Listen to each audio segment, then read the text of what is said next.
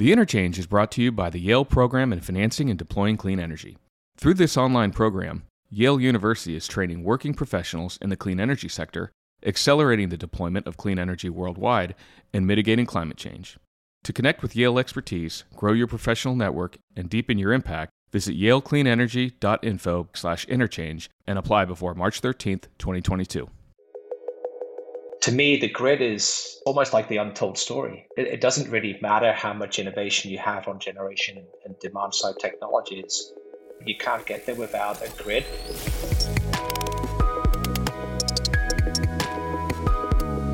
This is The Interchange, Recharged. I'm David Banmiller, your host. Welcome.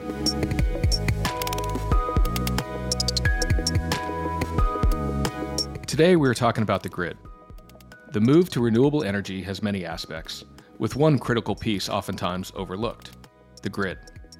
Innovative technologies have been developed to assist with grid congestion and connecting more renewable sources while adding capacity and efficiency as we move toward grid digitalization.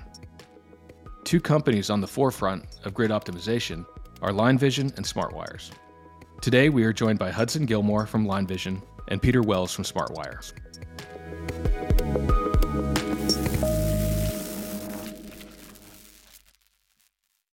Peter Hudson, welcome to the show. Thank you so much. Really looking forward to this conversation, David. Hi, thanks for having us.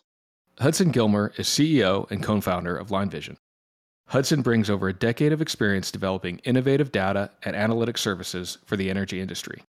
Prior to his work with Line Vision, Hudson served in roles as Vice President Commercial Markets at Genscape and led commercial teams at Enva Power and Enernoc. Hudson has an MBA from MIT's Sloan School of Business. So, Hudson, why don't we start with you? Um, give us a, a little information about Line Vision, what it is that you guys do, where you operate. Happy to. So, LineVision is helping our utility clients solve some of the most pressing obstacles to a clean energy transition. What we do is to provide real time monitoring, alerting, and analytical tools that are needed to increase capacity on our existing grid, improve its resilience, and improve the safety of the grid by providing insights into asset health. So here in the U.S., as, as your listeners may know, the backbone of the grid is about 600,000 miles of high voltage overhead lines. And these are, are delivering the cleanest, most efficient power from wherever it's generated to where it's needed. What may surprise your listeners is that today, nearly all these lines are not monitored. So, what LineVision does by adding relatively low cost sensors to these lines is unlock up to 40% additional capacity on existing lines, which could be used to connect more renewables, more generation. But also by monitoring these lines, we can make the grid more resilient, we can make it safer, and basically protect against a lot of the severe weather events that we've seen in recent years that have caused some of these devastating uh, grid outages.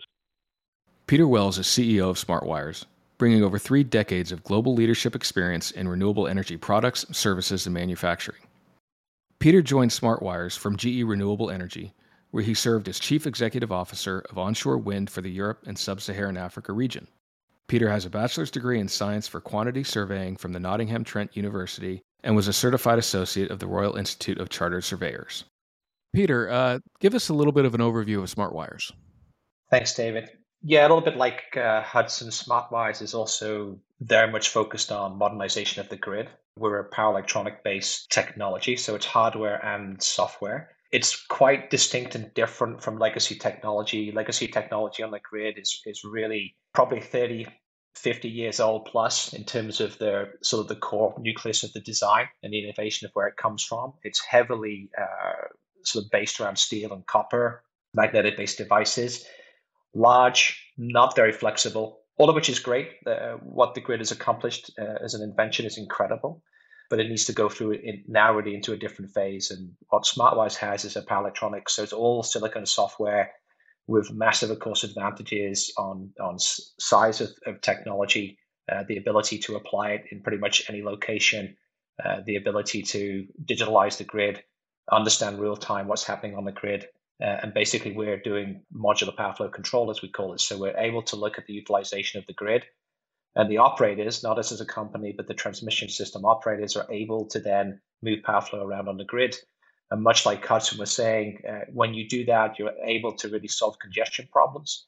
Equally, you're able to look at grid resilience, uh, grid strength, and even harmonics issues, which are increasingly uh, a problem for the grid, and, and, deal with those uh, challenges as well. So it's pretty comprehensive in terms of what it can do.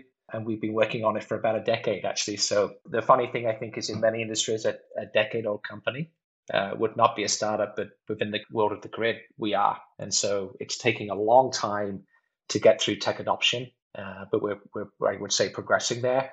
And there's a lot still to do, but uh, but yeah, we're very much uh, believing in the importance and need of the grid as a fundamental part of energy transition. And it, there's a lot of work that Hudson and I and others need to do. Well, again, thank you guys for being on the call because I think it's definitely a timely discussion. I mean, there's been an increased focus on the grid, not only from a, a, reliability and efficiency standpoint, but also the connection of a growing renewable source energy there was a Princeton study that was recently done that said the U.S. transmission uh, would need to grow by approximately 60% by 2030 and as much as triple by 2050 to help with the increasing amount of renewable sources uh, and getting that power to where it's needed. And these technologies obviously help with that. So, uh, could you give us a little bit more in terms of how what you provide can help achieve some of those goals into 2030 and 2050? Yeah, I can, I can start, David. Um, I think that's a great study that you referenced, and it just shows the magnitude of the challenge. Uh, so, what that study really says is that as we seek to meet uh, decarbonization goals and connect more renewables to the grid, um, but also electrify a lot of loads like transportation and buildings and industry, um, we're going to need a much larger grid. So we've built out our current grid over the last 100, maybe 150 years.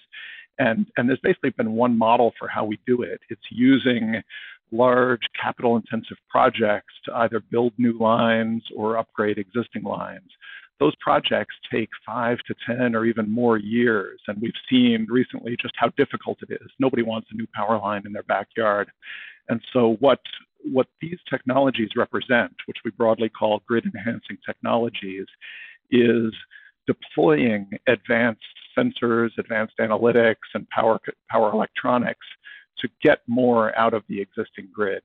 Um, and, uh, and frankly, we think there's no way we get to these ambitious goals of a zero net carbon grid by 2035 without the low hanging fruit of first deploying these technologies to get the most out of the existing grid.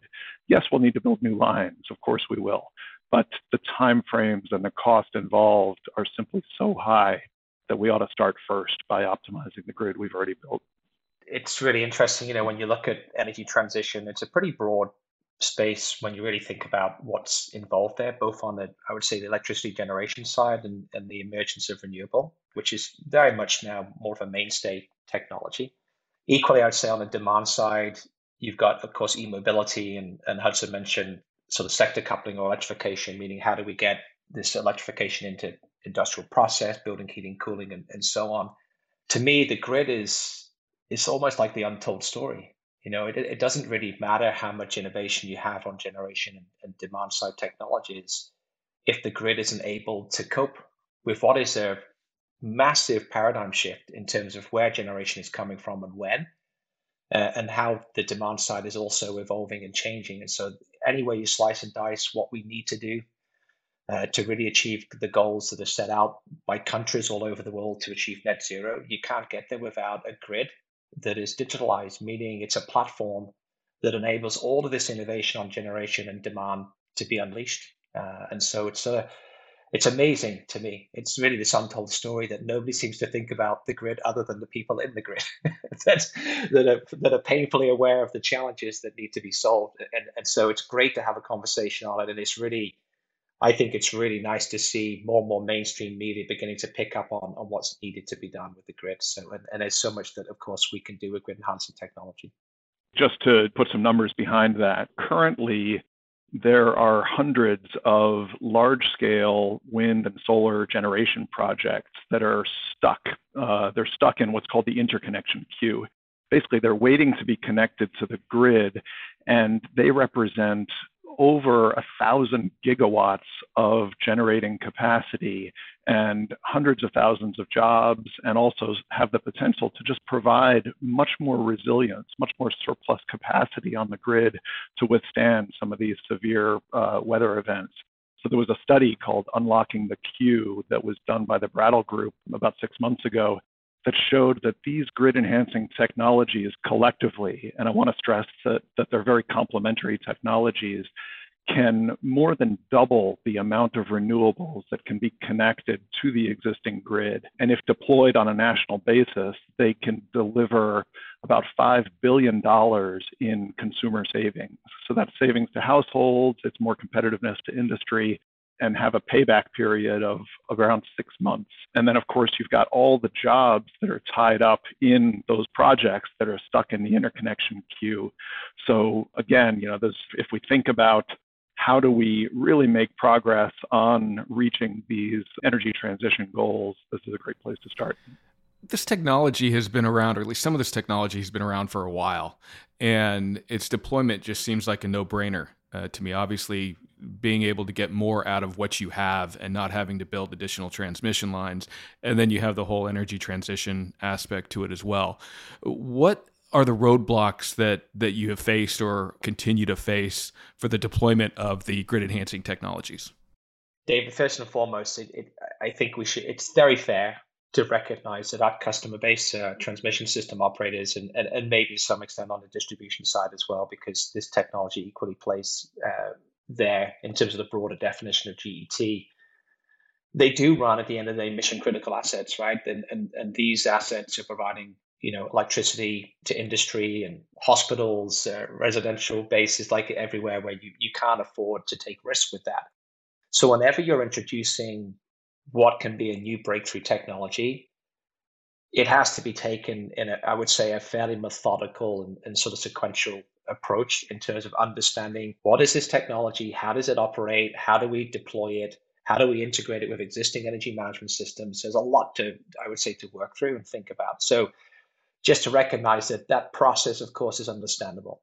I do think, though, at this point, we've been through now almost a decade, I would say, in, in, in various areas of, of looking at pilots, running prototype studies, and then actually deploying the technology at scale now. Uh, so we're moving, so I would say, beyond that sort of testing and evaluation phase into now, let's call it platform adoption. The biggest hurdle for me then in, uh, as, a, as a CEO, when I look at SmartWires and where we are, we have a proven technology. We know what it can do. The, the, the cost benefit analysis is, as you said, a no brainer what's holding us up at this point. And I think to some extent, we can look at market design in the US, which is quite distinct and different from other places in the world. Uh, and the market design here, to some extent, does not necessarily motivate uh, a system operator to go for the faster, lower cost solution to a problem. When there may be bigger projects which take longer, that generate, I would say, more cost. And those costs, when those projects are approved, by commissions, those costs get put into the rate base. And so, to some extent, I feel the market design in the US isn't, let's say, encouraging and, and sort of motivating that next step change. Whereas there are other countries in the world that have really done the opposite, I would say. You take the UK, for example, with their RIIO framework that, that positively asks for and innovates modernization of the grid, understanding that these step changes will utilize the grid, the asset base that's there better, and actually will future proof the grid for ongoing energy transition. So, so I think market design is a, is a challenge. And then, of course, when you're adapting and adopting new technologies, getting customers comfortable with those new technologies. And maybe just to add to what Peter said, um, certainly, you know, I'd, I'd, echo the point that these are proven technologies. In the case of Line Vision, what we provide is, is sometimes referred to as dynamic line rating. So it's, it's a way of increasing the capacity of existing lines.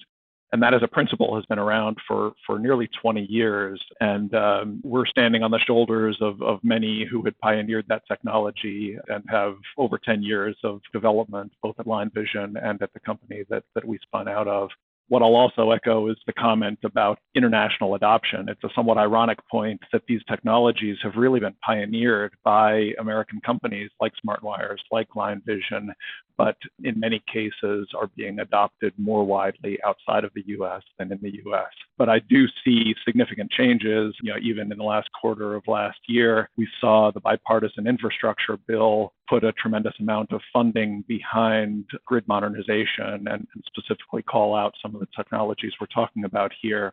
And we also saw the Federal Energy Regulatory Commission issue a ruling called the 881 order, which starts to move utilities from very conservative traditional approaches on how they rate and operate these assets to more accurate method that points them towards using some of these technologies. Yeah. David, I just sort of build on Hudson's comment there, which because I think the work that FERC are doing is really critical and important, and it's great to see the the strides they're taking. The Brattle Group study that Hudson you mentioned earlier, it had noted that one of the recommendations was FERC adjusting the cost recovery model to be able to further incentivize these types of technologies into the grid. What else do you think, from a policy standpoint, would be kind of first and foremost on your mind in terms of helping to accelerate this by getting more of the renewables into the grid? Uh, what else should be done from that standpoint? So we're very encouraged by the bipartisan infrastructure plan and, and some of the specific elements in there. So some of you may have seen that the, the Department of Energy last week announced the Building a Better Grid initiative, which is putting $20 billion towards not just continuing to build the grid the way we've done for the last 100, 150 years, but really towards transformative impact. So figuring out how do we literally build back better um, using some of these technologies like power flow control, like dynamic line ratings. Um, and, and that also, um, you know, I don't want to underestimate the you know the challenge that utilities face in moving away from their traditional way of operating the grid towards integrating these new technologies um, that requires making sure that they're not introducing cybersecurity risks. It requires changing methods and procedures for their operations teams. It requires ensuring that the grid reliability and grid safety is maintained um, and, and dealing with data integration issues. And so the way that what's called Smart Grid Investment Grant is structured, it provides cost matching really to get over that initial hurdle of um, addressing some of those challenges of first integrating these new technologies, which is going to be super important in in broader industry adoption. Yeah, I, I completely agree. I think that I guess I look at the infrastructure bill in particular and feel very pleased around the content that's in there. You could look at it and you could say the monies that have been earmarked for grid enhancing technology are relatively small amounts in con- in contrast to the overall, let's say, uh, packages that are in the bill, or even even when you think about the trillions, frankly, trillions of dollars that will need to be invested in, in the grid over the next 30 years. But I think even saying that, there's there's a really good chunk of, of money and, and logical thinking, I would say, around how to incentivize grid enhancing technology uh, and it's enough to get started, and it's enough, I think, to prove out really what can be done and how powerful this can be. My lingering concern, and the thing I think that we need to stay really focused on, is now how do we deploy? You know, because there is 10 to 15 billion that's earmarked for grid enhancing technology. Um, massive opportunity, you know, to to take a look at doing something at scale that makes a big impact fast. And so my lingering concern is let's not go through highly fragmented, you know, hundreds upon hundreds of small pilot studies and, and small scale deployments um, that will barely move the needle. But let's think about uh, regions and consumers, uh, generators, market participants, system operators, like where are the biggest needs, where are the biggest opportunities, uh, what technologies do we have at our disposal, how can we apply those into really well designed and well thought through applications and have a big, big impact quickly and really prove out the capability set. And that's that's really where I'm focused mostly now with with our team is is looking at you know how do we model those elements with our analytics team and really think about the impact that we can have quickly at scale and not fragment the value of what's been as as Hudson said in a bipartisan way what's been set up to be to be leveraged um, it's a huge opportunity and that's not wasted interesting i mean i mentioned earlier, it seems like a no brainer. And, and, as we continue this discussion, it even seems more so of a no brainer. And Peter, you bring up a interesting point that yes, it needs to be deployed on scale and not essentially get caught up in government red tape, right? Is to be able to deploy it fast, efficiently, and not not fragmented. Yeah, I mean, you know, look, it's it's it's amazing, David. I think about there's a there's an irony to the discussion, and and the irony is uh, and it may be it may be the case for Hudson's technology too. And I, I honestly don't know that, but I do know in the case of SmartWires and modular power flow control, the nucleus of the technology goes back, as I mentioned, about 10 years. It goes back to the Northeast blackout. That if you remember, that was like 2010, 2011, yeah, and there was 55 million customers on the eastern seaboard without power for four days. Not everybody for four days, but for up to up to four days. And coming out of that event, was an ask around how do we not let this happen again? What technologies need to be developed and applied to the grid to make sure we have a more robust, future proof grid that can deal, as Hudson says, with weather, but also, I think, an awareness perhaps the, of the of the transitions that were coming. And so we've been through this, and here we are again dealing with with challenges. And so I think there's an irony here that that uh, the US is positioned well with with with world leading technology, um, and we need to deploy it and not wait another 10 years to have the discussion again about what's going on so yeah that's my as i think about it i think let's let's get going we have lots of capabilities across multiple companies uh, and different stakeholders in the industry we can do something i think that's significant that's really really important for everybody it's important for the economy It's important for consumers. Um, it's important for the climate. So we have a huge, huge opportunity. And uh, yeah, I don't want the red tape to to stop us from doing what we can and what we need to. And, and uh, you know, I, I do want to uh, emphasize that this is happening. Uh, so in the case of Line Vision, we're fortunate to be serving eight of the largest utilities in the country, and that includes National Grid, it includes Xcel Energy, it includes uh, Sacramento Municipal Power District, uh, New York Power Authority, and and a number of others, some of whom I can't mention. Um, and and what what I think we have experienced is this very deliberate approach to vetting new technology, and and we've been through what we affectionately refer to as pilot hell. Um, but really now we're past the pilot stage. Now we're at the stage where where these utilities are ready to deploy these technologies widely. They're getting reinforcing messages and signals from uh, the regulatory folks. This will be standard equipment. This is how we will operate the grid going forward. You know, I think with utilities, it tends to move slowly, slowly, and then all at once. And we're really at this tipping point, which is incredibly exciting, I think, for, for all of the grid enhancing technology yeah. companies. Hudson, just as you as you say that, I, I it makes me think about the sometimes, Dave, the commentary a little bit can be the grid enhancing technologies, whether it's dynamic line rating or modular power flow control or, or grid topology, is sort of viewed as a oh well it's a short term fix and a band aid and you know longer term we need to do other things. It is not the case at all, and and I I, I really echo what Hudson's saying that you know SmartWires as a company. We're doing platform adoption in the UK, we're doing platform adoption in Australia, numerous countries across Europe, uh, starting to push all the way down through South America, and so it's interesting. We've got some bigger projects coming up in the US this year uh, which would maybe be that that sort of turning point. But uh, but it is a proven technology. It can be adopted as a platform, and it is not just a short term fix. This is really about the future proofing of the grid and how to digitalize the grid, uh, because it has to become that way. You know, you have to learn how to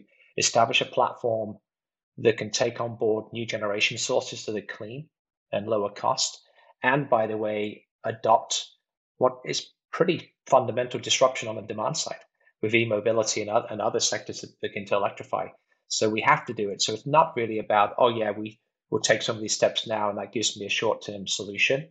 This is about uh, short-term and long-term because this digital platform really is the future of the grid and, and is the future of energy transition. If we don't digitalize the grid, we will never achieve the goals that we're setting out for net zero. It makes sense. I mean, it's it's not just like you said a short-term fix; it's an upgrade. And I think the infrastructure here in the states, a lot of people would agree, is in need of upgrade.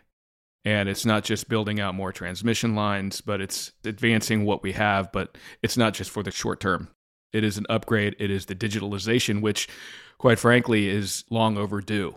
And the grid is just something that I think a lot of people do not fully understand. It's a very complex system with a lot of different people involved in it. You mentioned earlier how the technology was probably deployed earlier on a global scale or outside of the US versus the US. What differences do you see in the US versus uh, some other countries and it relates to whether there's an ISO or uh, not a system operator? How do you see the differences? So, one difference that you touched on, David, is that outside of the US, generally, you don't have a separate transmission operator who owns and operates the wires from the grid operator. Uh, generally, they're one and the same. And that can be good and bad. It can mean they operate as much more bureaucratic kind of uh, government entities, but it can also mean that they have to solve the challenges end to end for their system, for how they get their generation to their customers. Whereas when you deregulate the grid in the US and, and make a transmission operator solely responsible for operating the lines, but not financially impacted when there is congestion on the grid, that messes up with the incentive structure to, to resolve these issues.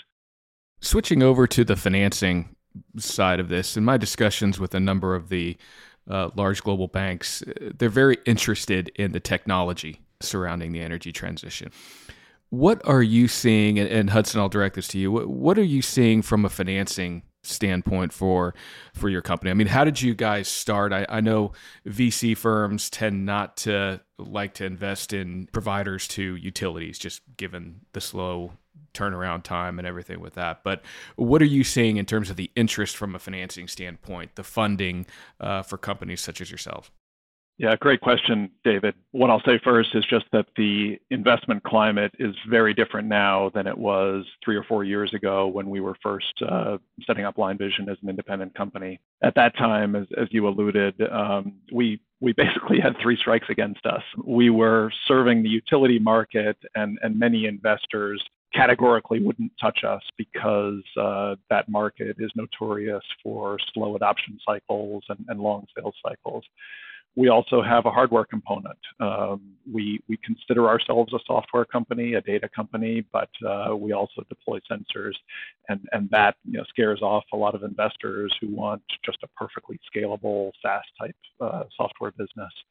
And the third point is that we're operating in, in a part of the energy industry that's not particularly sexy. Uh, this isn't solar panels. This isn't batteries. This isn't microgrids that consumers can relate to because they're on the edge of the grid. This is the plumbing. This is the backbone of the grid from an impact standpoint, it's orders of magnitude larger because we're, we're dealing with assets that, that carry hundreds of megawatts of power, but uh, but it also is is not easy to relate to for a lot of investors. And so it was a real struggle when we were first going out to the market looking for angel seed capital um, and, and early venture funds we were really fortunate to have a number of venture capital firms and, frankly, folks who are, are now on my board who had enough experience to have conviction that what we were doing was important and understand that those same factors that scare a lot of investors away make this an incredibly attractive business once you overcome those initial adoption hurdles they become barriers to other competitors entering this market. And so, so now when when we look at the landscape for raising money, frankly, I could spend all my time talking to potential investors. Um, and we fortunately are not in a need of, of raising a tremendous amount of capital right now and, and are laser focused on, on really scaling the business and supporting our customers' needs. But it's really encouraging to me the amount of capital that's moved into this sector and is, is looking to uh, climate tech and, and grid modernization companies like ours. Peter, how about you? What's been your experience from the capital raising standpoint? Largely echoes what Hudson says. Uh, obviously, I've been with SmartWires for, for a year, and so I can speak to the to the history prior to that, but I wasn't part of it. But uh, what I would say is, I think that SmartWires were fortunate in the sense that uh, early VC activity, and those VCs remain with the company today, was very positive in the sense that they they were able to find VCs that were heavily, heavily focused on, on environment, society, governance type investments, things that really would make a difference. And those early investors stayed very loyal with the technology and the journey. When you're working on groundbreaking technology like this in a space that can be slow and tough, you need some fortitude with your with your VCs. Uh, and I think SmartWires was really fortunate that they had two to three VCs that came in fairly early and stayed the course and continued to put money in to the R and D and the development of the technology. Yeah, there's a lot more focus on you know kind of the show me the money aspect to it of, of what are you really doing and, and not just issuing press releases but you know hudson to your point it, it is nice to see that there is more money flowing into the space that is dedicated to green energy green energy technology than there were three, four years ago. But you also have something else on your side that it's it's the longevity of the story that you have. This isn't, as we talked about earlier, a band aid. It's going towards grid digitalization. And this is just something that not only enhances the efficiency and reliability of the grid, but also the safety and another a couple other aspects that really build out the story that that brings these funds into the companies. The Interchange is brought to you by the Yale Program of Financing and Deploying Clean Energy, training working professionals to accelerate the deployment of clean energy worldwide. According to the IPCC, we need an order of magnitude increase in investments in clean energy to meet the goals of the Paris Accord. Rising to this challenge means deploying human capacity in the field at a pace and scale never before experienced, developing the skills, instinct, and abilities of clean energy professionals like you already hard at work to accelerate the transition to a clean economy. With this program, Yale University draws on its deep expertise, marrying academic rigor with practical skills and enabling organizations across the sector to invest in people who want to meet the climate change challenge with urgency. This cross sectoral approach and interdisciplinary lens fosters an informed workforce and powerful knowledge networks, and most importantly, it builds a common language to better understand the interplay of policy, finance, and technologies that support the growth of the clean energy sector. To connect with Yale expertise right from your laptop, grow your professional network, and deepen your impact, visit yalecleanenergy.info slash interchange and apply before March 13, 2022. Peter, I'll ask you this question. Where do you see the grid digitalization by 2030? Yeah, we, we mentioned some stats earlier about the need to to expand uh, by 2030 and 2050 the, the capacity. What is your big and bold prediction on how this evolves over the next 10 years and, and where you see it by 2030? That's a tough question, David. so it's a good question. First and foremost, I would expect to see a lot more incentives and requirements and, and the push for technology adoption. Um, if I think about the next layer, which is then then sort of the customer base, I think for companies like SmartWires and LineVision, the customer base will evolve. I think that the business model for the system operators today, and, and let's maybe be as bold as to say that the way they make money today will not be the way they make money in 10 years. Hudson, what's your big prediction of 2030, 2050? You're not getting out of this one. um, no, I, I, agree with everything that, that Peter said, and I would just kind of distill it down to say I, I think before most people expect it, this becomes industry standard practice. Utilities are, are rightly conservative and, and slow to adopt new technology.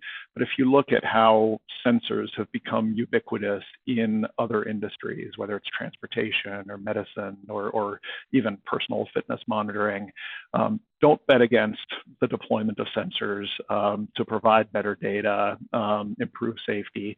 This is what we're talking about here, and and it becomes and and I think for utilities, once a technology has been proven by their peers, by the industry, then there is a risk of not adopting that. It's hard to defend to your regulator, to your consumers. Um, why am I not using sensor technology to improve the safety of my assets, to improve the utilization of my assets?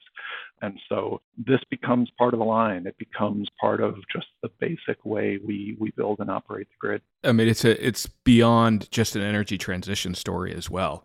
I mean, it's it's the efficiency and reliability of the grid in whole and not just being able to add the additional renewable resources onto the grid. Absolutely. And, and we see a new generation of utility executives who recognize that from a strategic standpoint, they they're being faced with a tremendous opportunity by electrification of all these loads. Um, but they also have a responsibility to make sure that they're operating the grid as efficiently, as safely as possible. And they do face the threat of distributed resources where some customers may say, hey, if you don't get your costs in line, if you don't make efforts to make your grid more efficient, we're, we're simply going to bypass the grid. And, and so these technologies help ensure the relevance of the grid for the future and the importance of the utility as enablers of that energy transition. Yeah, David, I mean, if you, if you, I guess, take a step back and you ask about if you're going out to 2030 or so, most countries around the world, of course, have set goals by 2030 uh, on, on their journey to net zero, greenhouse gas reduction commitments in Europe and other places. And the reality is, in my view, you just can't get there unless you fundamentally invest and evolve the grid because you won't get enough renewable energy coming on to the grid in the first instance. You won't be driving sector coupling, electrification, e-mobility. You just simply won't get there. So, so it absolutely must happen. The interesting thing I believe as well is the pace of change might surprise us too, which I think is what Hudson's alluding to, right? Which once we start to go in this direction, we might be very surprised by how quickly the innovation takes off. Yeah, I mean, as I look at the overall energy transition, I mean, there there's the thought that people have worried that the grid was going to be the bottleneck. Uh, but when you look at LineVision and, and SmartWires, uh, very, very complementary technologies with LineVision being able to increase the efficiency and, and the capacity of the existing infrastructure and being able to, to get that to flow into a higher capacity type wire. And then you've got SmartWires that's able to direct the flow in a most efficient manner and being able to connect additional resources to that renewable energy resources to the grid and just working very complementary to each other to make sure that we're getting the most out of the grid. But we're also adding that additional renewable resources to it and reducing carbon emissions and not being a potential bottleneck essentially. Yes and i think the other element too is that these technologies when we think about it adding capacity resolving congestion bottlenecks helping to deal with grid resilience grid strength uh, even harmonics uh, and those issues the other element too, I think, David, is that you're also future proofing because when when you ask, you know, what do you see in ten years? Of course, none of us really know. We we have perhaps aspirational elements of what we think is out there, but what is very clear to me is that the great thing as well about investing in grid enhancing technology is that you are future proofing, and to some degree, you don't absolutely have to know how everything's going to play out because with digital technology or capability, you can you can evolve and evolve rapidly. And this is, again, a big difference between what we're talking about here and the more legacy technologies because they're so rigid in their deployment. They just cannot adapt and evolve in that way. So to me, that's another element, which is you can do all of these great things and deal with issues that are there today. But when you make those investments, it's a really good investment because you're also future proofing and you can adapt and flex and continue to evolve and you haven't wasted a dollar. Listen, I, this has been a very, very interesting discussion, and and I know that the grid is something that continues to elude a lot of people. And Peter, to your point, it's taken for granted. I, I think a lot of people just you know get the get the power to my house, but there's so much that goes on with it, and it has been uninvested in a long time uh, for various reasons. But it looks like the technology is there. Government is starting to come around. I think the incentives need to be done regarding the cost recovery model to help further incentivize the adoption. But I do agree to the point that we may be surprised at how fast it rolls out. Because again, I go back to my point. Listen to this discussion. It sounds like an absolute no brainer. And it could be something that gets rolled out and it's seen how efficient it can be with the grid and help with that. And it just expands rapidly from there.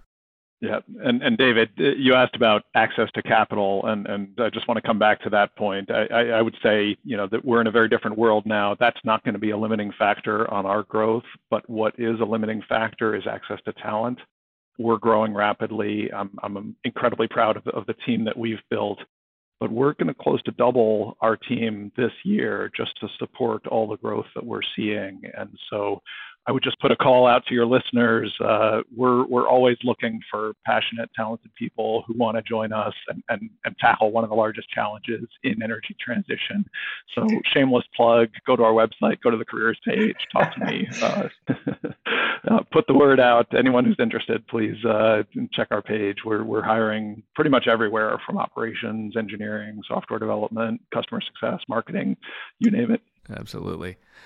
Well, again, I, I, really appreciate you both coming on the show today. It was, a, it was a very interesting discussion on a very complex topic, which is the grid, which obviously we only touched the surface on uh, because there's so much to it, but we could spend a lot of time trying to get down to the nitty gritty and still not fully understand it or grasp everything. But I think your your technologies really bring something that that works well together and is should be a focus area as we go through the energy transition. Again, reliability, efficiency, no congestion, and getting more renewable sources of energy uh, connected to the grid. Clearly, SmartWire and LineVision have the technology to help accomplish that, and really appreciate the very interesting discussion from my standpoint uh, today.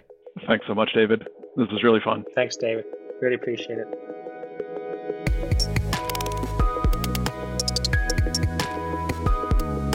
This has been the Interchange Recharged. I'm David Banmiller. Thanks for listening. Join us in a couple of weeks when we shine the light on another innovative company making strides in the energy transition.